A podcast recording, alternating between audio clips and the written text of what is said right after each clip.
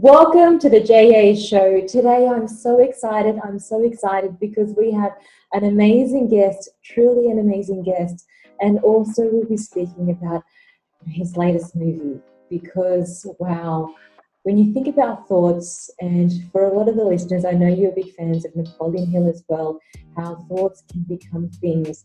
And so when we think about the movie, the movie is called How Thoughts Become Things, and this oh, we have I'm just so speechless at the moment because I'm so excited to share this because I know how much it's changed my life. And I know with the listeners as well how much it's going to change your life. So, our special guest, his name is Doug Vermeeren. He has personally interviewed business leaders and companies like Nike, Reebok, Fruit of the Loom, FedEx, American Airlines, Ugg Boots, Uber, KFC, McDonald's. You think about these amazing, amazing oh, organizations Disney, United Airlines, Ted Baker, and so many more others. And when you think about through that experience, he's going to share with us some of those secrets in terms of success. And they're probably not going to be secrets anymore as he shares it. and and in terms of the ABC, also television and Fox business, they refer to him as a modern day Napoleon Hill. So that's quite profound too, because we all know the role that Napoleon Hill has played in terms of personal development, revelations, and his his work has changed my life. And I can see how much I'm also passing that on to other people as well. Doug is also the producer and director four out of the top 10 personal development movies ever made. I mean, that says something about him as well. So, the new hit film, as I mentioned before, How Thoughts Become Things, and he's also he's also authored three books in the Guerrilla Marketing Series. He's a regular featured expert on Fox, CNN, ABC, NBC, CTV, and CBC, and many others. His training programs, he also shares how to connect on the highest level in terms of achievers, expanding your network. And I think that's so key and growing your business. And so we are so excited to have you on the show, Doug. Well, thanks for having me. I appreciate you uh, with that kind introduction well deserved, well deserved. And, you know, when we hear about that, you know, when we hear about your amazing portfolio what you've done, tell us about your journey. Tell us about how you got to where you've been today. Sure. Well, I, I guess if we take it right back to the beginning, what's really kind of funny is uh, the family that I came from really had no experience or connection to personal development at all. Even though I'm so deeply immersed in it, we just weren't connected to that. In fact, my father worked in construction. My mom babysat kids at the home. Uh, my family was very immersed at the time in what we call the poverty pattern, living paycheck to paycheck. In fact, uh, even in high school, I was basically wearing hand me downs. So we didn't have a lot of uh, resources, if you will. And it was kind of interesting for me. Yeah, it was about that time that uh, someone gave me the book Think and Grow Rich. I was about 19.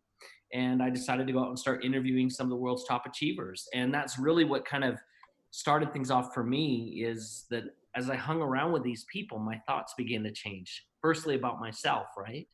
Mm. And then mm. um, things began to come together, which was very interesting for me. Now, so it was through the book that you realized that this is also what I have a desire to do.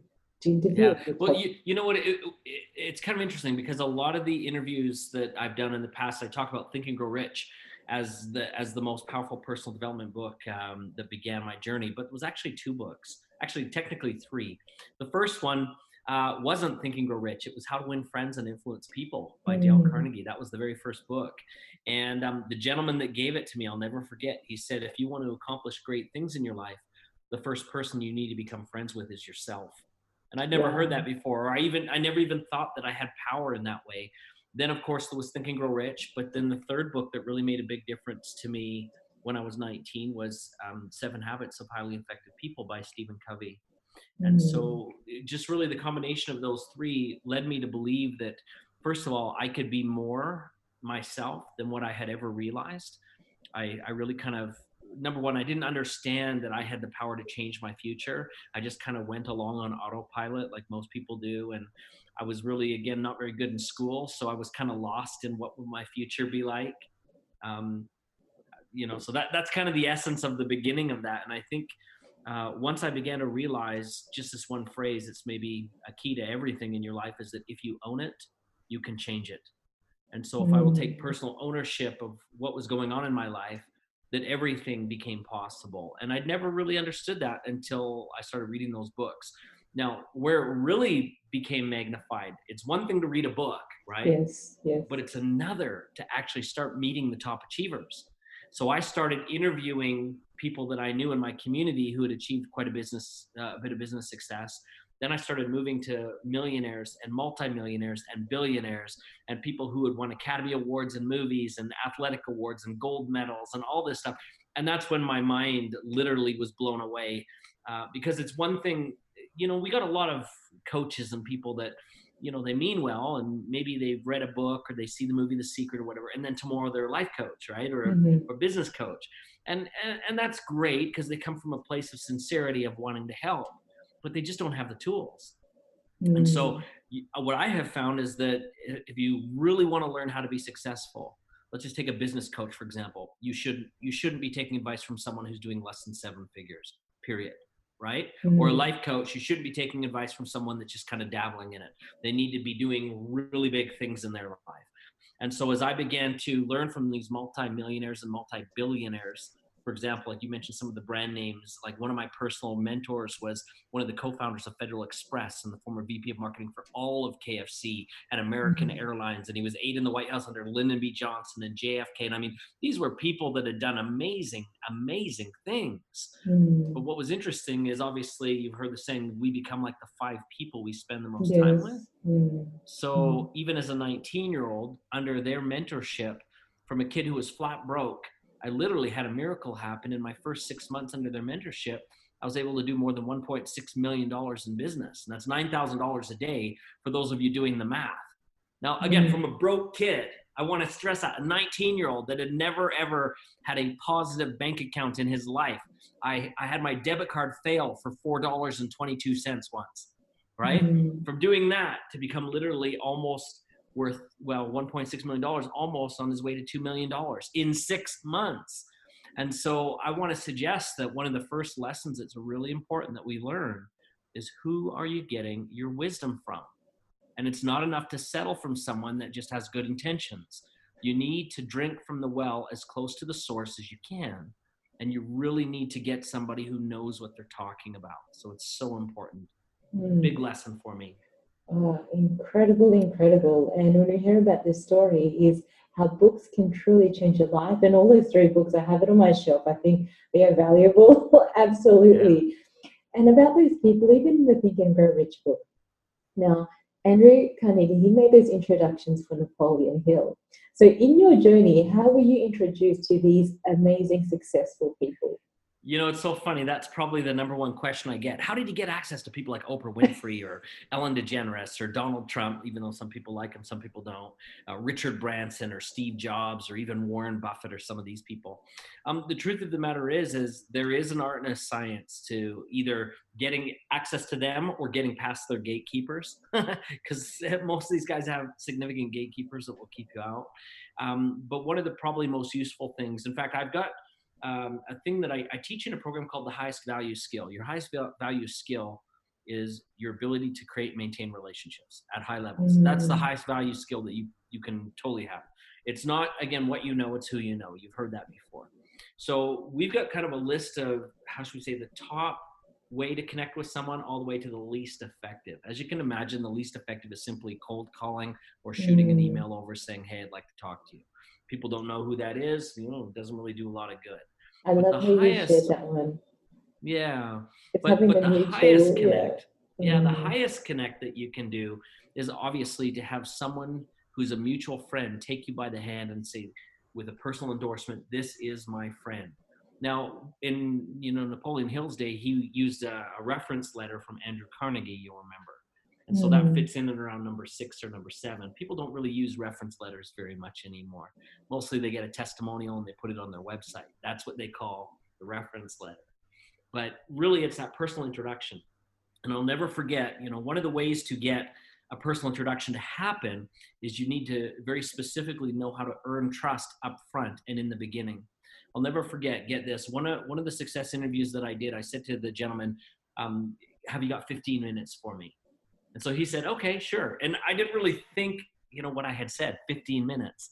But when I showed up for the meeting, he literally pulled out a stopwatch, set it on the table, and said, "Go. You've got 15 minutes." Now, thank goodness I was prepared, right? Thank goodness Always I had. be prepared for oh man, and, and thank goodness he also wasn't my first interview, right? Because if he was my first one, I would have froze. But I was prepared, so I asked my questions, and I literally finished with about a minute and a half to spare. He clicked the watch and he goes, "Wow, that's impressive." And he he really could see that I, I was serious about what I was trying to do. So that's another thing. If you want to meet top achievers, you need to be very specific and clear on your mission. A mission that's specific and clear becomes attainable and near. Write that down. A mission that is specific and clear becomes attainable and near.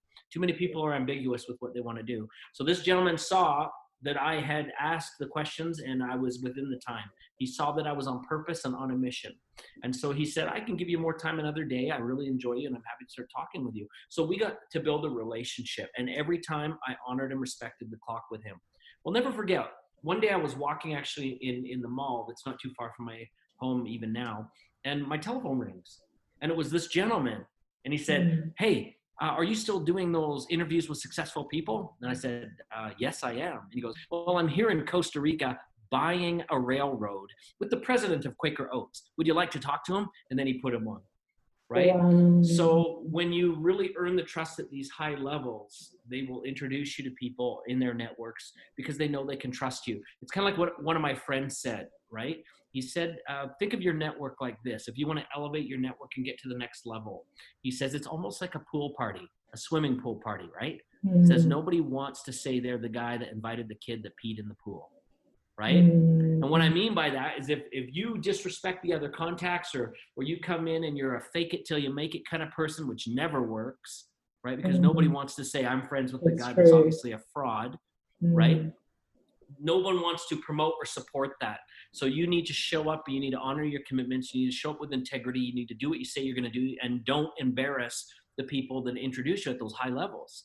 Right? Because their reputation's on the line. If they bring someone to the party again that is the guy that kind of wrecked things, well, you know, that's that's a bit of a challenge for for him. So they don't want to do that. So just understand that's the underlying beginning of Mm. building high level relationships. And by the way, it's important to recognize there's a big difference between what happens in the networking at the low to low to no level, the slow no and low level versus mm-hmm. the top levels.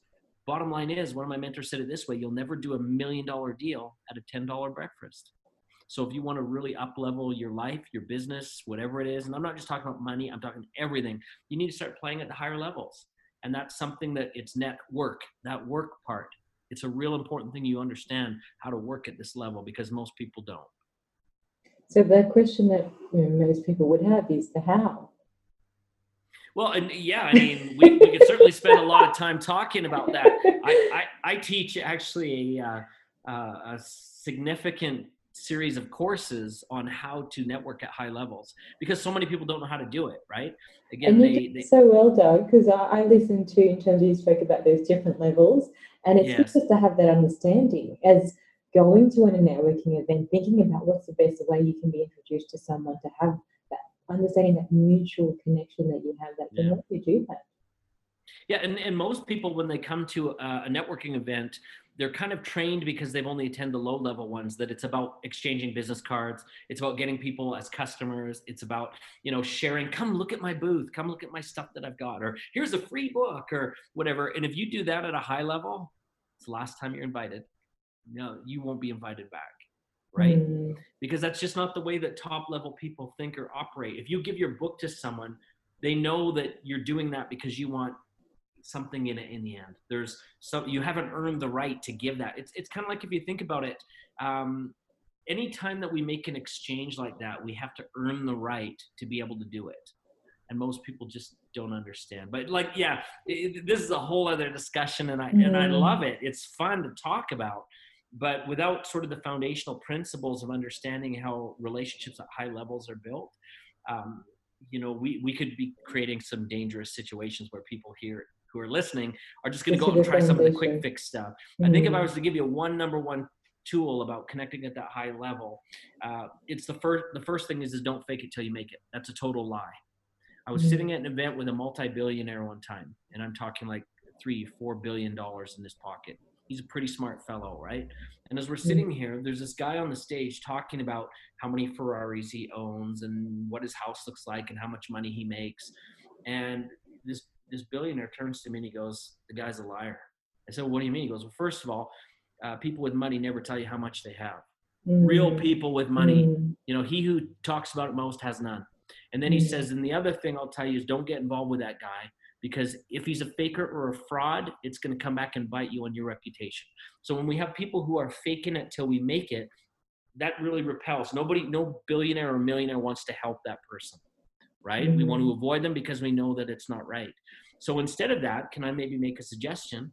Be authentic, but be teachable.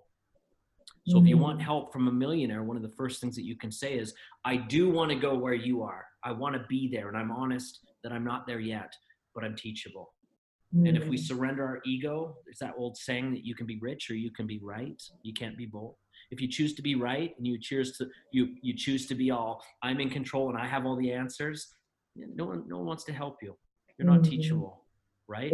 And the funny thing is, is actually I'm thinking about one particular um, friend that I have. He's worth about eight hundred million dollars, and every event that I've ever been to, it's interesting. He's the guy who talks the least and asks the most questions. So he's mm-hmm. genuinely always curious. He's always teachable. Even at that level, he's still mm-hmm. trying to mm. understand how he can be more effective.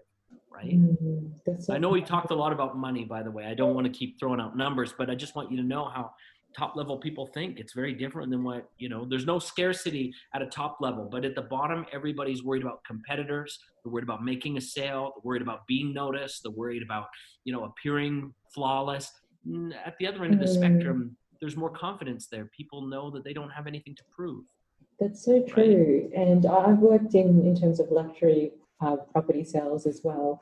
Mm. And the clients I was dealing with, so there would be, you know, in the tens of, you know, fifty million dollars, for example. Mm. So the clients that I was dealing with were at that level. You know, they, they would have 100 million available to spend not and that's just available to spend in terms of spare money. Yep. and i would just study these people i would see how they would interact with me as well. And it's amazing that my top client she never did her hair when she came in. She always wore sweaters. And if she walked in the street no one would even know. And yeah, today i'm just a t-shirt right? So, yeah. Actually it's kind of funny that um you know i love the book by thomas j. Stanley the millionaire next door and it's really interesting that you can often tell the most wealthy people, um, not necessarily because of how they dress, but really be, by how they act. And it was funny, one of my mm-hmm. mentors said it this way. He goes, You can always tell who the rich men are because they always spend money on a watch or their shoes. Those are the two things that men tend to buy. And, but he said, with women, it's hard to tell because they, some women are just really good shoppers and they just know how to put an outfit together. So he says, I can always tell with men, but I can't ever tell with women. Mm. And uh, I'll never forget that uh, I had another friend who uh, I was involved in a business deal a handful of years ago, and uh, I showed up and I wasn't dressed really well for the meeting you know these were older gentlemen so here's the other thing is if you're if you're dealing with older gentlemen who are wealthy they do expect you to come groomed properly and dressed nice that's just their generation right but if you look at my generation the wealthy there will show up, you know, holes in their jeans and the you know t-shirt and a ball cap or whatever. So anyways i didn't know but i was invited to a, meeting and most of the people there were the older generation. So i showed up in a pair of shorts some flip-flops a t-shirt and a ball cap. And uh, when i got there i could tell a couple of the gentlemen looked at me like what are you thinking? You don't maybe belong here. And then one of the younger guys rescued me. He goes it doesn't matter what you dress or how you dress if you show up in a Ferrari. And I had driven one of my Ferraris there that day.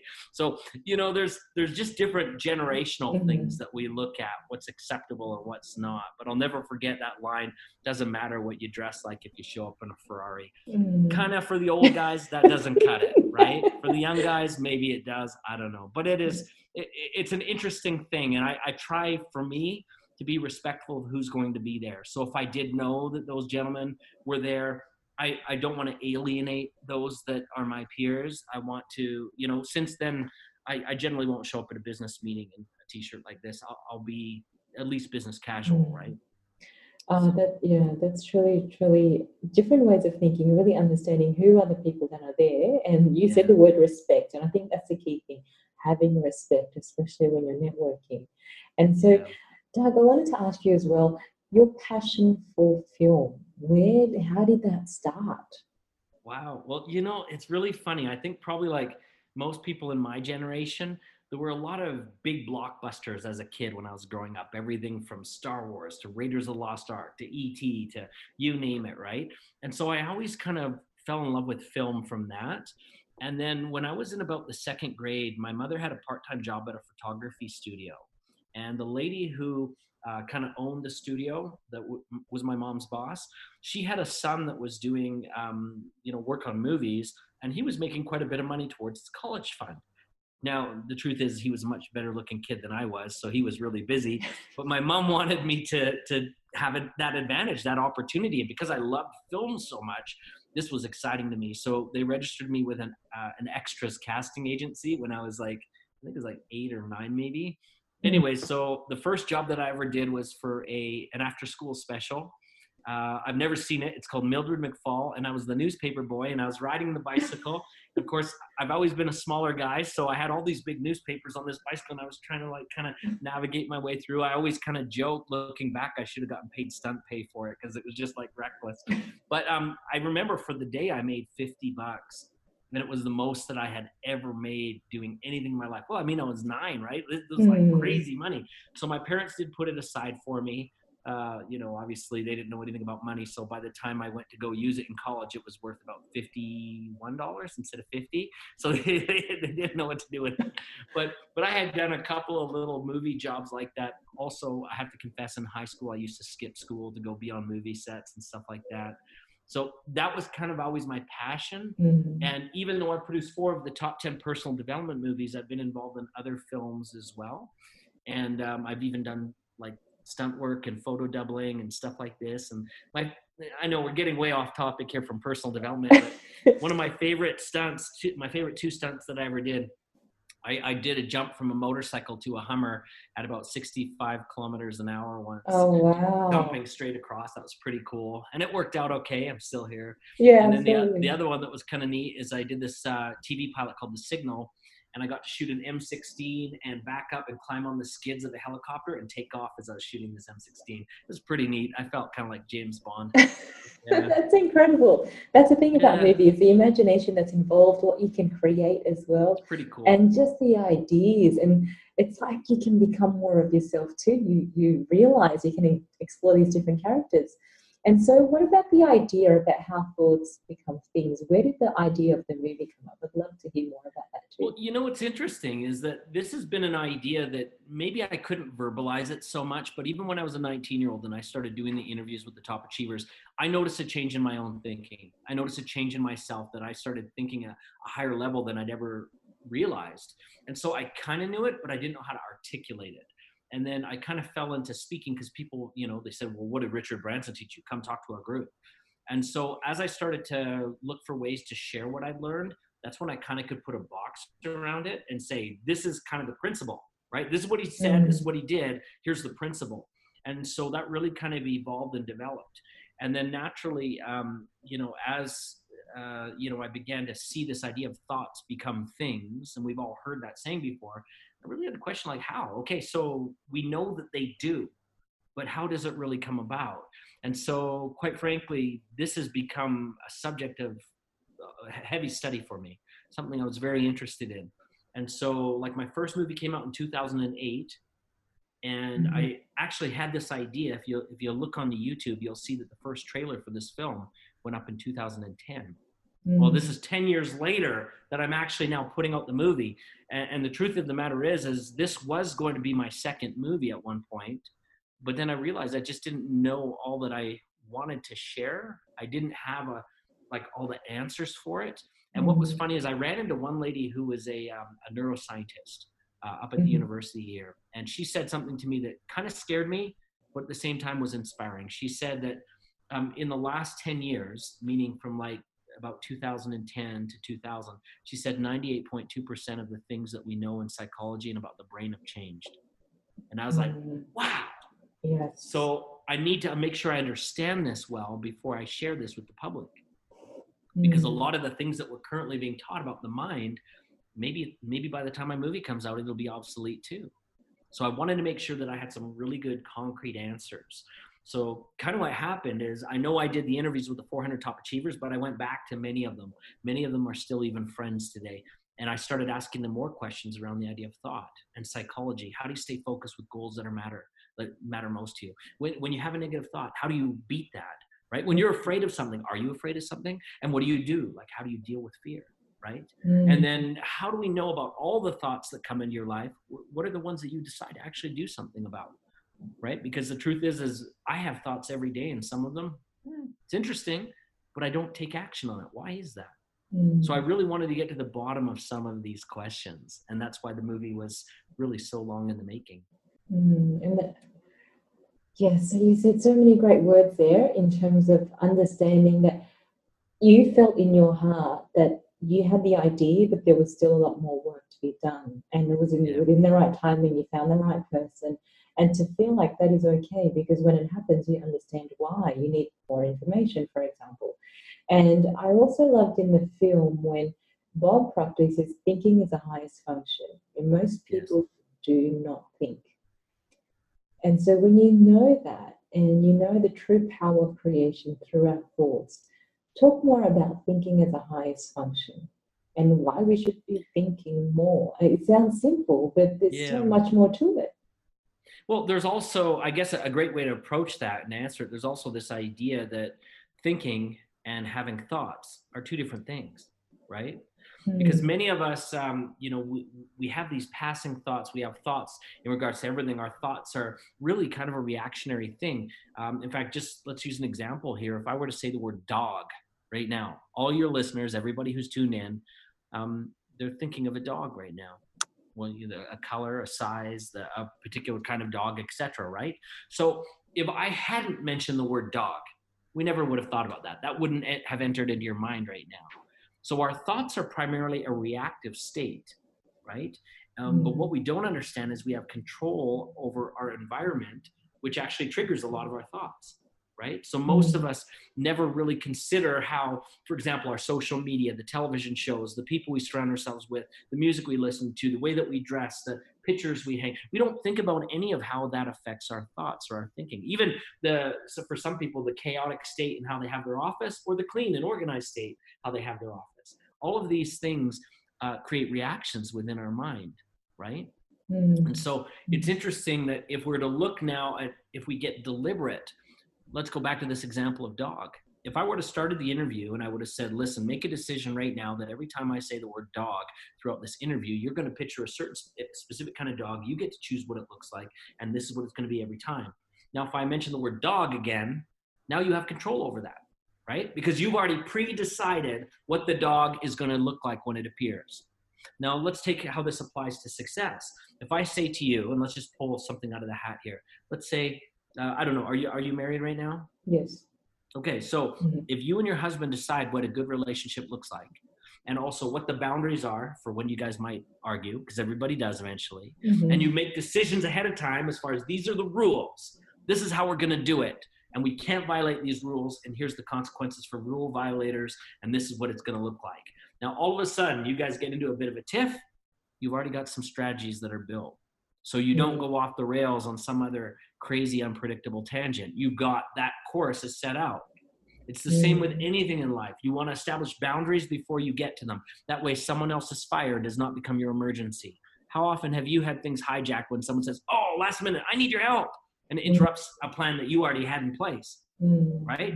Well, for most people, they they're they're always on autopilot and reactive mode. So if somebody needs help, they drop everything and kind of run over there, or they let themselves be hijacked, right? So one of the things that's a difference between thoughts and thinking is that we decide ahead of time what we want, so that when the opportunities appear, when the things show up on the radar, when the circumstances happen, when things become reactive, we actually make a decision based on what our outcomes need to be, what we Mm. really want, right? Rather than in a responsive mode.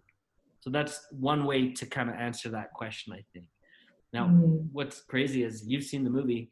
Some of that we talk about, some of that we didn't get a chance So, one of the things that we did for those that really like this kind of a conversation is I really hope that you'll look at some of the other tools that are available when you come to the movie, right? Because we've got all kinds of bonuses and things that really get into the details of this, including a workbook, so that you can mm. actually implement this stuff. So, we're very proud of that.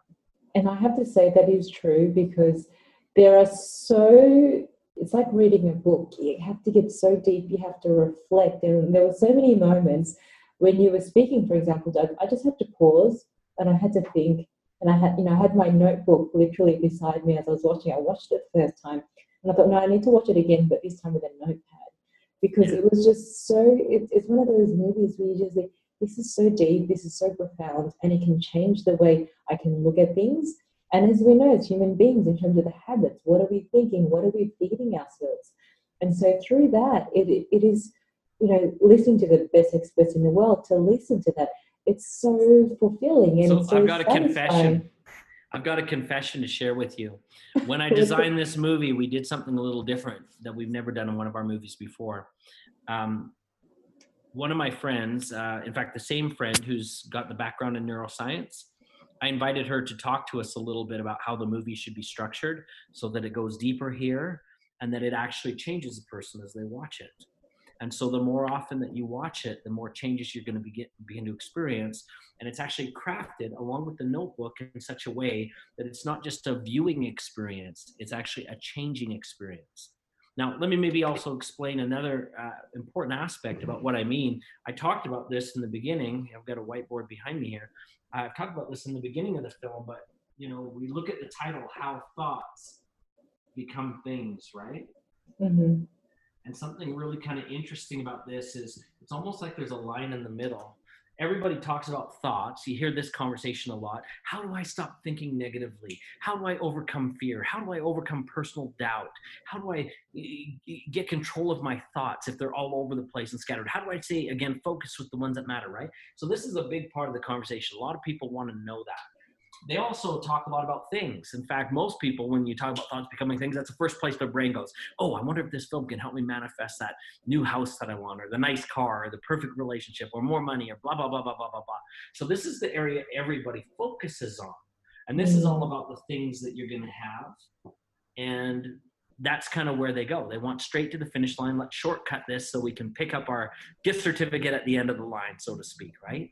Mm-hmm. But this is actually the more important side this is the side that really matters most. Now, the how has a lot to do with this idea of what are we going to do to be able to get the things that we want to have, right? How is all about the do. And if you go to a lot of seminars right now and stuff, a lot of times they give you some really good ideas on how you can do this, right? You want to flip real estate, this is how you do it, right? Or you want to do Forex trading, this is how it's done, right? And those are wonderful things, but as we know, a lot of people go to seminars and they don't really do anything with that mm. information and they're back again and again and again so this is actually the important word here and that's the word become let me explain uh, a little bit about that jim rohn you remember the great motivational of speaker course, i'm a big course. fan of jim um, he said once that if a person wins the lottery and they want to keep it they're going to have to learn how to become a millionaire very mm. fast so become is important. So become is really this idea of be. You need to be before you can do, before you can have. And most people don't understand, you know, if action, meaning the do, speaks louder than words, the truth is, is being actually speaks even louder than actions. There's a really great book that I highly recommend called The Speed of Trust by Stephen M. R. Covey, Stephen Covey's son. talks about the importance of being, right? And that even we as people sometimes the stuff we do we make a mistake. We don't always do what's brilliant. We sometimes don't even know all the answers of what to do. But if our heart's in the right place and we're not faking it till we make it and we're genuine we're authentic we're full of integrity oftentimes if we do make a mistake with do people forgive us. Um, again going back to this idea of relationships right? If you're married to somebody and you know that they're trying to do their best by being the right person they're always you know they're faithful they're honest they're full of integrity but they make a mistake one day oftentimes it's pretty easy to forgive that. Mm. But if someone is, uh, pardon the expression, phony baloney, and then they go and do something wrong, well, we always question the motives now because they're always kind of in a challenging circumstance, right? Mm-hmm. So this idea of become, that's really what this movie is about. And if we think about it, I love kind of you know, uh, Bob Proctor and I were talking one time about how everything vibrates at a frequency. And Mm. let's say the frequency's here at a high level. Well, if you want to get that, you need to become more in tune to that level. And how do you really do that? Well, it comes to that idea, I believe, because our thoughts are reactionary, Mhm. that you've heard that saying that we become like the five people we spend the most time with mhm. right? And it's not spent. Spent is past tense. So this idea, if you're one of those people that is thinking, well, I come from a difficult family. My my programming was set up by my parents, who they were totally messed up, and my community it was totally messed up, and I don't believe any of that. But my programming is so dysfunctional. Blah blah blah. Well, that's a great excuse. But the truth is, is most people they say that their programming stopped or was most powerful between the ages of three and five. Well, that's actually not true.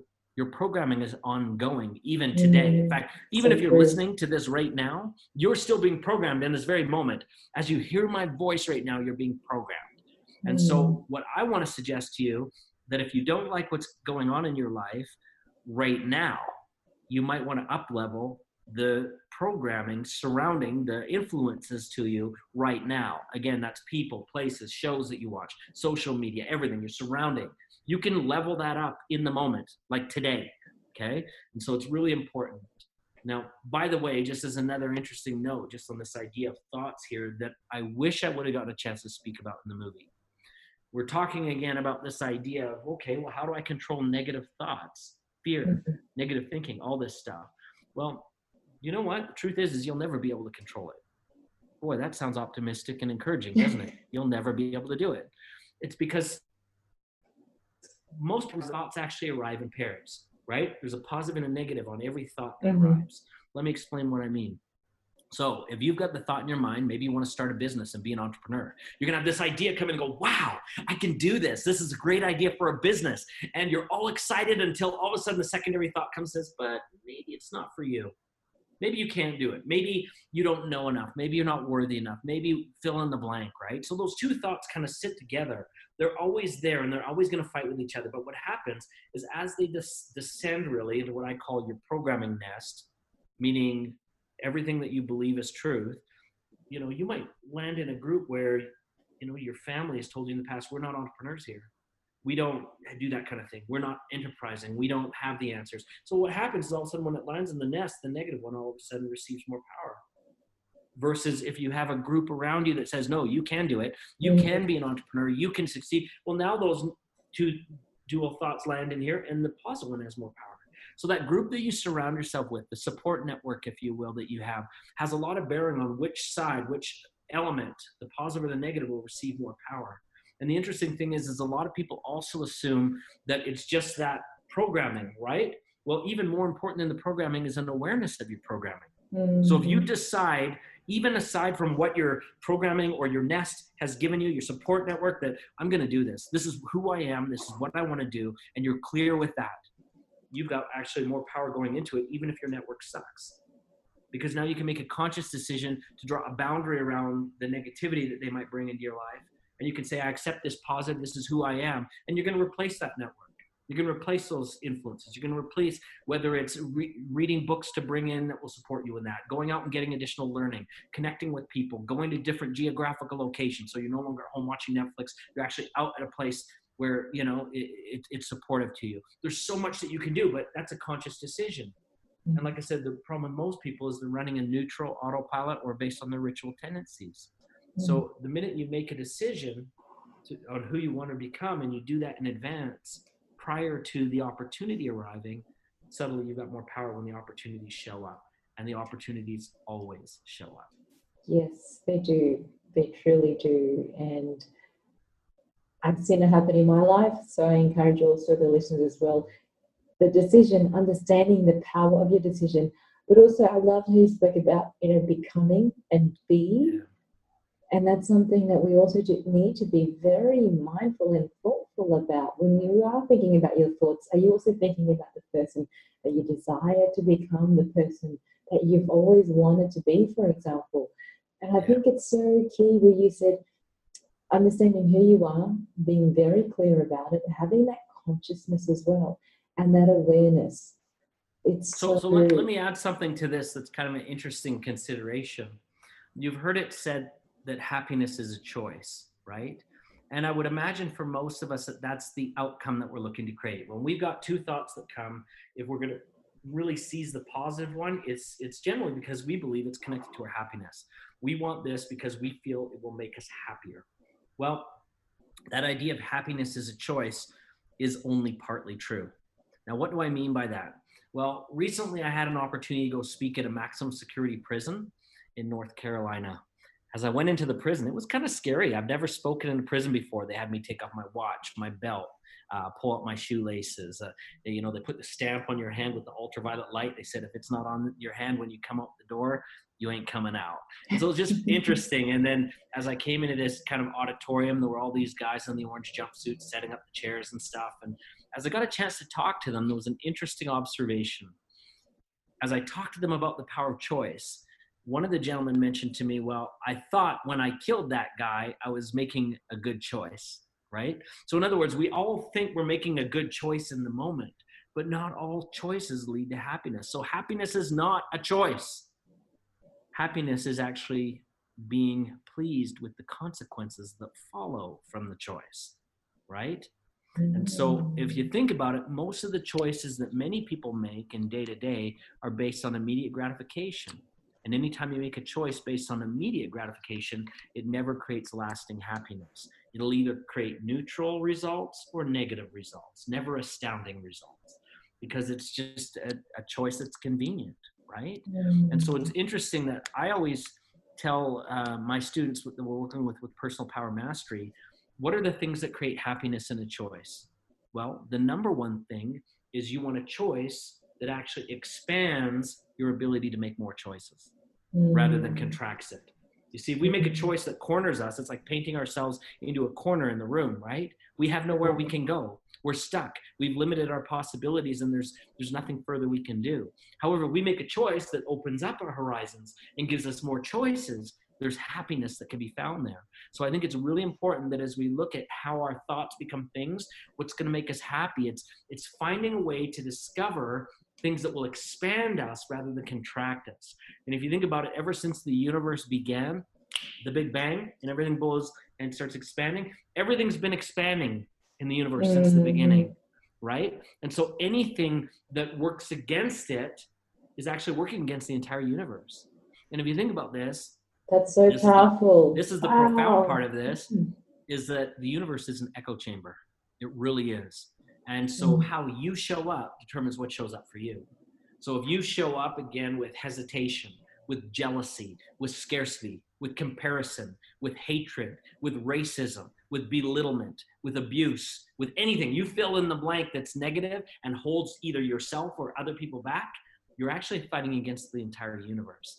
But if you show up with enthusiasm, excitement, commitment to a grander cause, the desire to help and serve and lift and blast and make yourself better and bigger, right? We need to understand that before we can expand what we have, we must expand who we are. And if we're not willing to mm-hmm. do that, we're always running contrary to the entire universe and it will never work out for us. Mm, well, expanding who we are expanding who we are. That's so, you just said that so beautifully, everything that you said. And you realize just the connection. When you decide who you show up to be, you're not only impacting yourself because you feel it, but also the people around you. Mm. And also, there was a profound moment. I mean, there were so many during the film as well. When Joe Vitale says some people could think too small based yeah. on past experience. So, if you could also share about making sure that we you know, think big, um, because that truly makes a difference to how thoughts become things. Yeah, definitely. Definitely. Well, you, you know, it's interesting too if we even look at what does think big mean, right? Like what does it mean to think big? And I think one of the dangers that we run into is we often try to ad- adapt or adopt what someone else thinks is the right answer for us and what thinks big, right? It's kind of funny. In my last film, the one just previous to this, it's called The Treasure Map. I'll never forget something that John Demartini said. And John's one of my best friends. I love him to death. We've been friends for years. In fact, he's the only guy that's in all of my movies. He'll laugh at that. but but John said this. He said that all of us are wealthy. It just appears in the form that we value most. Mm. And so I mm. want you to think now about this idea of connecting that to thinking big. right what do you value most so in other words for some people maybe you know they do want uh, a bigger connection to self they want to feel more self-fulfilled right? And that's their sense of value their sense of worth right? It's important to recognize that your self-worth is not attached to your net worth. They're two different kinds of worth right? But many people get them confused.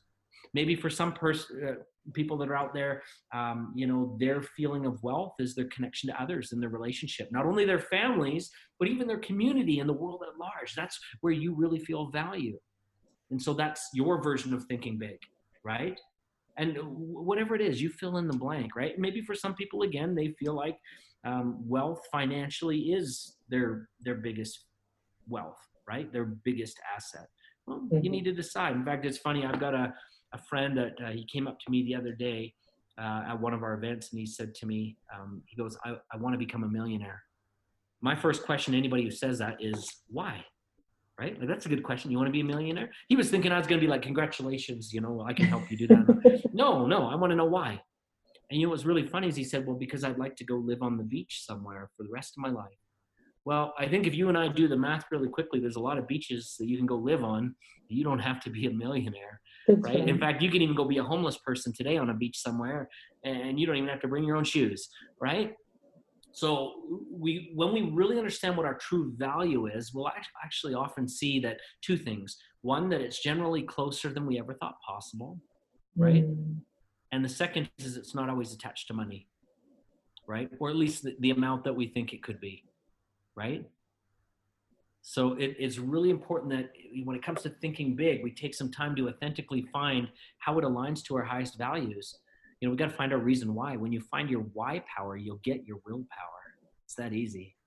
the three of thoughts, you can have it all, right? You can have the relationship, so you can have the. I think you too. can. I think you can, and you should. And and here's the thing that's kind of interesting. One of my uh, favorite books is The Science of Getting Rich, which some of you. I love read, that book as well. Yes. Right now, in it, Wallace D. Wattles, and depending on the edition that you're looking in, but generally it's around page 19 to 22, he says, Whatever may be said in praise of poverty, the fact remains that a person is not truly successful until they are mm-hmm. rich. Mm-hmm. You remember that phrase in there? Yes. Now, here's yes. the thing: is most people look at rich and they define it only as money, and that's true. If you're abundant in one area of your life, it will always flow over into all the areas of your life. If you're truly, truly abundant, but most people don't understand this idea also when we talk about your network is your net worth okay let's take that word for a minute net worth it really can be broken into two words net and worth i'm going to focus on the worth part which means worthwhile worthy something that you find to be you know a benefit uh, a value if you will you know that your network is also your net value if we substitute a word there mm-hmm. meaning that mm-hmm. those that you choose to hang around with those that you choose to find your validation from those that you choose to you know um, uh, to rise to the standards of uh, generally that's endorsing their value systems as well and mm-hmm. i think mm-hmm. for some of us because we feel like family how should we say family isn't just blood right you've heard that saying mm. before but oftentimes, because certain members of our family have a different set of values than us, we often feel in conflict when we show up at the family reunion and so and so's whispering in the corner, oh, yeah, they're just all about this. But their values are different. So you're allowing yourself to submit to measurements to a value system that's not congruent with your own. So you always feel uncomfortable with certain people in your family. And that's an example of family, but it happens everywhere, whether it's at the workplace or whether it's even with colleagues that, you know, and what's even worse is when you get uh, a husband and wife who, in the beginning, and this is generally the fault of the husband. Sorry, everybody. He sees this really good-looking girl, and he tries to be what he thinks she wants, and so he lives by a different set of values. He adopts her values to kind of be who he thinks she wants. Well, they get married. Two or three years later, they're into this thing, and she's like, "You're not the man I thought you were." And he's like, You're right. And I'm not, I don't want to be that man. I'm my own man. And I don't like who you're trying to make me to be. And so eventually they mm. wind up in a divorce. Whereas in what people really need to do is find people whose values resonate with each other and they can then mm. support each other, right? And it's okay to be different than someone else. We don't have to have the same value system. It's kind of like even that book, The Love Languages, right? Once we That's begin right. to understand how we receive, um, yeah, validation and edification, and we can start then uh, moving towards those that get us, those that are in harmony with us. And that's where true happiness starts to really unfold because we can be authentically joyful and we're not mm-hmm. worried about judgment from someone right? We're good within ourselves. We've got no one to impress mm-hmm. or persuade. We're good just being, right?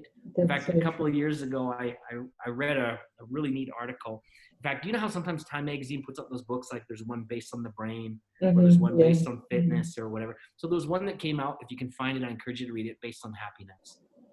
And you know the thing that was kind of interesting is it said uh, this article talked about some of the greatest thieves to happiness. One of them is looking too much in the past. We look at our mm. mistakes and we say, I wish I could have done this better. I should have done this better, blah, blah, mm. blah. And we also look in the future and we say, man, one day it'll all be better. When this and this and this happen, we qualify now what happiness looks like. But the article said that those that can actually be still and be present in the moment, kind of like Eckhart Tolle, the moment of the power mm. of now, when we can really be comfortable in our now, we actually can receive the greatest kinds of happiness because we're experiencing it, so to speak, in the journey, not the destination. Mm. We're content with where we are right now. Now, I know this all sounds so easy to do, but it's not. It. It's not. You have to practice it. Mm. But but for most people, they don't know what they truly value, so they're always in a state of confusion, trying to please or or live up to the value expectations of others and I don't know if you've heard this before, but this is something that I discovered, and we teach this in my personal power mastery seminar. Is the greatest source of human frustration, of human pain, of human anger, of human challenge is unmet expectations. We have an mm. expectation either that an outcome is going to be a certain way and it doesn't happen, mm. or other people have expectations on us and we can't live up to them or we come into a peer group where they've got a high set of values and we expect that we should be able to fit within that community to such an extent but our authentic self doesn't really feel like they want to be part of that. So we're always kind of in conflict of do i measure up? Do i not measure up? Do i fit? Am i an insider outsider? Where do i fit? And until we really truly find what we value um, mm. we can't really find peace in that way. Mm, that's very true and it's important for yeah. us to set those thoughts that are concurrent with who we are and not what others, you, you clearly said that as well. And so our thoughts can also impact others, and we can observe it from, from a distance. And how have you seen that? I know it's covered in the film as well. have you seen that in action? Oh, wow. Well, I've seen it lots of ways in action. Uh, you know, even me personally. Um, a funny one that I can think of is when I first started as a speaker.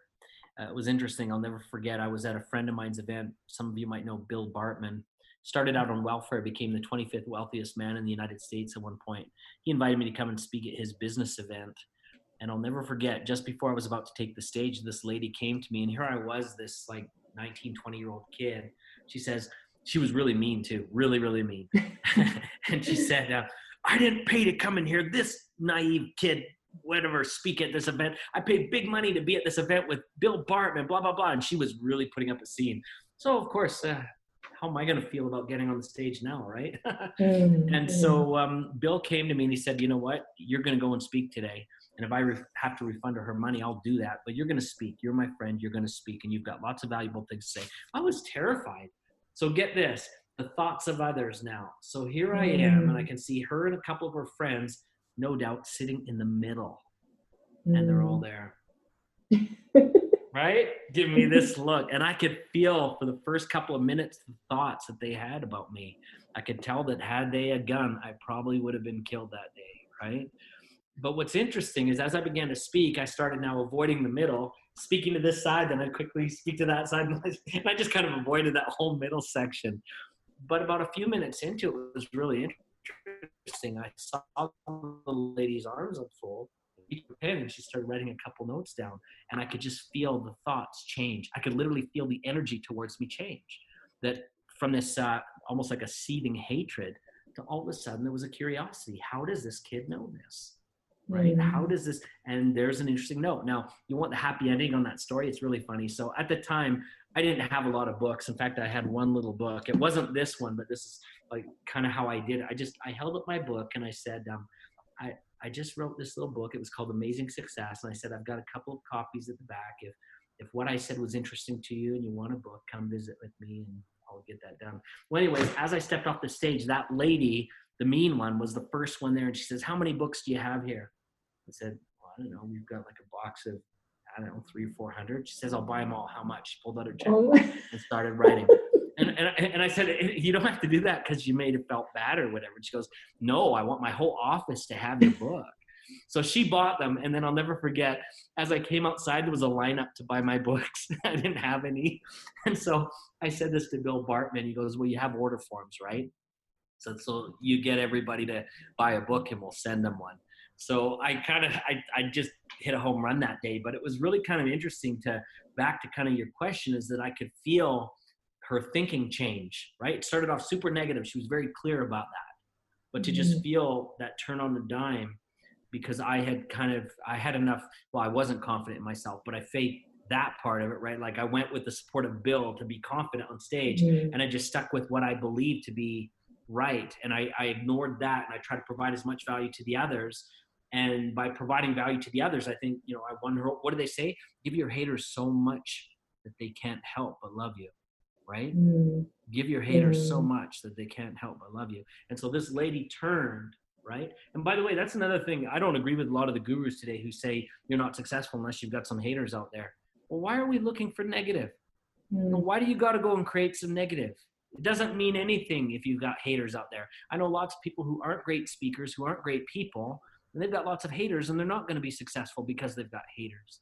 Don't be on a mission to accumulate haters. It's a waste of everyone's time, Mm. Right? We're we here think to about expand, right? We're here to expand. you know, Absolutely. so, yeah. And so But when you say anyways, that, I also think about scarcity thinking as well. yeah. Hmm, I mean, that's a big one where some people may not realize that they have that scarcity thing. It could be programmed in their mind. Yeah. So, what about that awareness. Could you also share about having that awareness and then also moving into having that abundance mindset or abundance? Well, I, I think one of the first things to remember is that you can't ever attract abundance if if you've got one foot in scarcity and one foot in abundance. And scarcity manifests itself anytime that there's jealousy, comparison, criticism, uh, anything that contracts, any kind of hatred or undermined jabs or comments that are meant to uh, detract or injure another person. Those are all scarcity comments, right? So we've got to be really careful. Even this idea of treating someone as competition is a scarcity point of view. And I see that a lot again at the low level networking that people are always scared about my competitors that are there as well. Blah, blah, blah. The minute that you're really looking at it from that point of view, you're in trouble. Um, by the way, one of the things we teach in our entrepreneur programs is you just take that word compete. And if you really want to learn how to do it right to work with your competition, you actually change it to complete. And you look by where you can be complementary or collaborative about with those that are in your marketplace. You know, we could even use this as a really good example. This movie, How Thoughts Become Things. Yes, I'm a speaker. I go out and I do seminars, but so does Bob Proctor, Joe Vitale, John Demartini, John Assaraf, Dennis Waitley, Marie Diamond, my whole cast. So if I was to look at it narrowly and say, "Oh, they're my competition. I'm going to do this by myself," well, that's pretty ridiculous right? Mm. and some of these people are my best friends. The truth is is there's a lot of stuff that they teach that i don't and there is a lot of stuff that i teach that they don't right? You got to Mm. admit after interviewing 400 of the world's top achievers i've got some stuff no one's seen before. There's success markers that tend to show up. In fact it's funny i had a lawyer one time at one of my events. He said you know what if i had one witness in a case a law case he said i could i could persuade the judge that that's true if, if i Mm. had three it's even more powerful. That's a fact. He says, if I Mm. had a dozen, it would be indisputable. Then he put his hand on my shoulder and he says, You, my friend, have interviewed more than 400 of the world's top achievers. Never since the days of Napoleon Hill has anyone had such perfect information on how to get to success. There's no one in the world right now that has what you have. And I never realized that before. And I guess he's right. Um, You know, Mm. the thing that's kind of interesting is, um, and, and I'm not saying this to toot my own horn. I just say this as an example of the power of the 400, not my power, the power of learning from that kind of mentor. I was recently just recognized by Money Magazine as the number one passive income and wealth coach in the world. I was like, what? I said, well, how did you guys come up with that? Like, how did you know that it was me? He says, mm-hmm. well, we looked at all the big names teaching wealth, real estate, investment, Forex, all the people teaching this stuff. And he says, we looked at their students, not them, their students. And we looked to mm. see the percentage of people that could generate, and this is the, the statistic they used, an average of $10,000 a month on their teachings, okay, with their teachings. And they said for me that it was 78.2% of my students that come through my program end up doing a minimum of $10,000 a month. Now, I was curious, I won't mention any names, but I said, who was the closest behind me? Well, the number was 8%. Now, that comes back to this idea to get people that go and they don't mm. do when they get to a mm. seminar. And why do they not do? It's because they feel inadequate in the B. They don't feel like mm. they have enough support. They don't feel like they have enough answers. They don't feel like it will work for them. They don't feel like their programming really is supportive of it. And so therefore they feel like they're alone. And when a person feels like they're alone and also with something new and confusing, they become fearful. And when people are fearful, they do nothing. The return on nothing is always nothing. So if a person does nothing, they get nothing. And excuses never created anything. So, you know, that's one of the things that I pride myself on is when I was with the top achievers. Uh, I'll be honest with you, as a 19 year old, I was afraid. I had never seen any of these kind of investing or business strategies or real estate. I'd never seen any of that. You know, I was so afraid. But I recognized that the way they taught me and got me to do something created momentum. And momentum is what creates uh, success, not motivation. Mm. Anybody can get excited and rah rah at a seminar, but mm. momentum is different because momentum means you're running and you're now seeing results, and your brain now says this is possible because I'm experiencing it in real time, mm. right?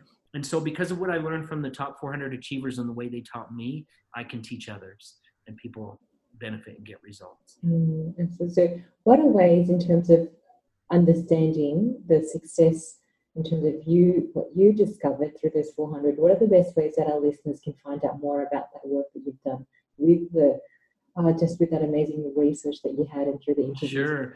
Well, you know what's funny, and, and I was talking with a, a different reporter about this earlier today. Um, I had to really select what it is that I wanted to teach because as you can imagine, learning from 400 of the world's top achievers, you get good at business, you get good at wealth, you get good at mindset, you get good at goal set, right? So I've got lots of things that I I could share. So um, what I've tried to do is focus on a few elements that I feel really change lives. Number one is thoughts. So you can head over to get that movie at howthoughtsbecomethings.com. It's uh, like I said, it's got the workbook and all kinds of really amazing tools. Through our website, some of the other books like Personal Power Mastery. Um, it's funny because uh, Joe Vitale uh, wrote in here that this was destined to become a classic in personal development. The classics thus far, things like Think and Grow Rich, things like mm-hmm. Seven Habits of Highly Effective. So he thinks that this should be right up there. Bob Proctor wrote the foreword on it. There's a lot of really big support from top personal development people. So this is a big one.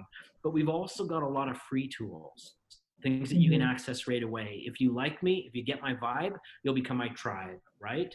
I want people who, like, here's the deal me as a speaker, I run a business, not a babysitting service. So I want people that are ready for the journey with us, that are ready to do the work. I can help you.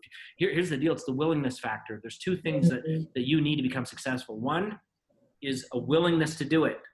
Right? Mm-hmm. If you don't have the willingness, nothing else can help you. And the second is the strategy. I can give you the strategy, but I can't give you the willingness. So if you're really willing to learn and, and you like that, then I can help you. So YouTube, I've got a channel with free stuff up. We've got a podcast that's out there. We've got uh, an Instagram uh, site where we're po- posting quotes and things. And then there's a handful of different groups on Facebook as well, where there's a lot of free information that's shared.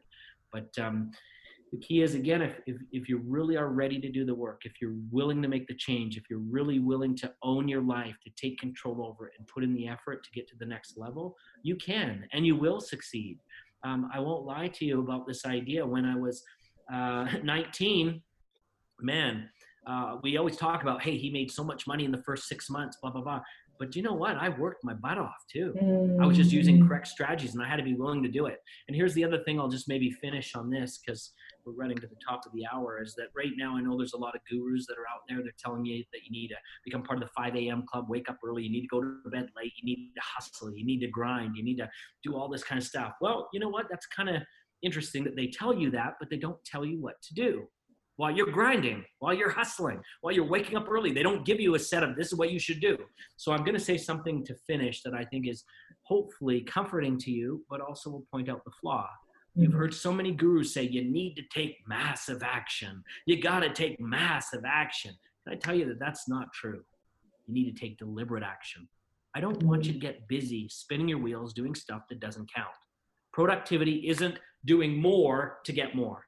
Productivity mm. is, in fact, sometimes keeping your level of output really, really big, but just doing things better so that you've got a lot more time, mm. a lot more mm. freedom, a lot more opportunity, but your productivity stays exactly where it was or goes even higher.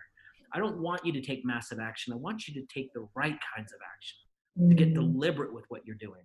And that's the message that I think is missing in personal development. That's what I gained as I spent time with 400 of the world's top achievers. You want to know how to build a multi million dollar company? You know, right now, this year, I'm doing eight figures in passive income. That means eight figures not attached to a job, right? Mm-hmm. And that's not because of me again, that's because of the 400 achievers, multi billionaires that taught me how money is really made. And it's not attached to time or education or any of these things. Time is attached to systems that's what it mm. is. And if you know how to build the systems and use the, the, the, the, resources that are around you, whether it's through delegation or automation or, you know, other things that you can do, leverage, um, you can really be quite successful. And that's not just about money, it's about everything in life. Everything in mm. life has systems that will allow you to be more productive. And it's never working harder. it's mm. never working harder. That's so true. And there's no, uh, so when you spoke about in terms of competing, and I completely agree, I also realized that um, reading Science of Getting Rich. So, so you shouldn't be focusing on competing, you should be thinking about creating. Because as soon as you think about competing, imagine you could be using that energy to create. And then same thing as well when you said it's not about working harder, it's about working a lot more intelligently and being definite. And I also love that even from Napoleon Hill's work, is that you have to have a definite plan. You have to have a definite purpose. And it's not about, and you see the most successful people in the world, you think of Henry Ford, Andrew, um, Andrew Carnegie in that as well they surrounded themselves with the right people. So you also speak about networks. So you see how it's all connected and also with our thoughts as well. I mean, as soon as you um, you realize that yes, thoughts do become things, but understanding the how, I think, is a great revelation that you've been able to give to the world as well. So we just want to say thank you so much for joining us. And you know, just Thank some you. of your last final Look forward to doing it again sometime. Absolutely. I feel like we've just kind of just touched the surface and there is oh my so goodness. much more. And especially the ideas that we're finishing. There's so much more I'd love to add there if there were time. But maybe next time we'll pick it up right here. That's fine. Yeah, absolutely. So, you know, on yeah, so Doug, you're definitely welcome to come back again. So we just Thank say you. that. And Thank we definitely you. can delve in deeper because I think I just know the listeners would love to hear more about you, about what you do, because it is a true testament. You know, when you say be, you are living your life as you, as truly adding so much value, serving so many people across the world as well. And just the people, you realize the people around you make such a huge difference. It is. We're a reflection of those we spend the most time with, indeed. So it's important. Mm-hmm. There's the challenge for the audience go level up. That's what you got to do. Absolutely. Right. Absolutely. So thank you so much, Doug. I'll make sure I put all that in the descriptions where you can go to see the film as well, and also the books that he has and his website too. So thank you, thank you so much, Doug. Thank you. Thanks for having me. Such a pleasure. Surround yourself with people of the right character that also lift you to higher places. For your desire to translate into reality, you must also apply the mastermind principle. To join our Mastermind Alliance weekly online meetings, register at www.lauraeribeiro.com forward slash mastermind. So that's www.lauraeribeiro.com forward slash mastermind to discover more. Community in a spirit of perfect harmony is power.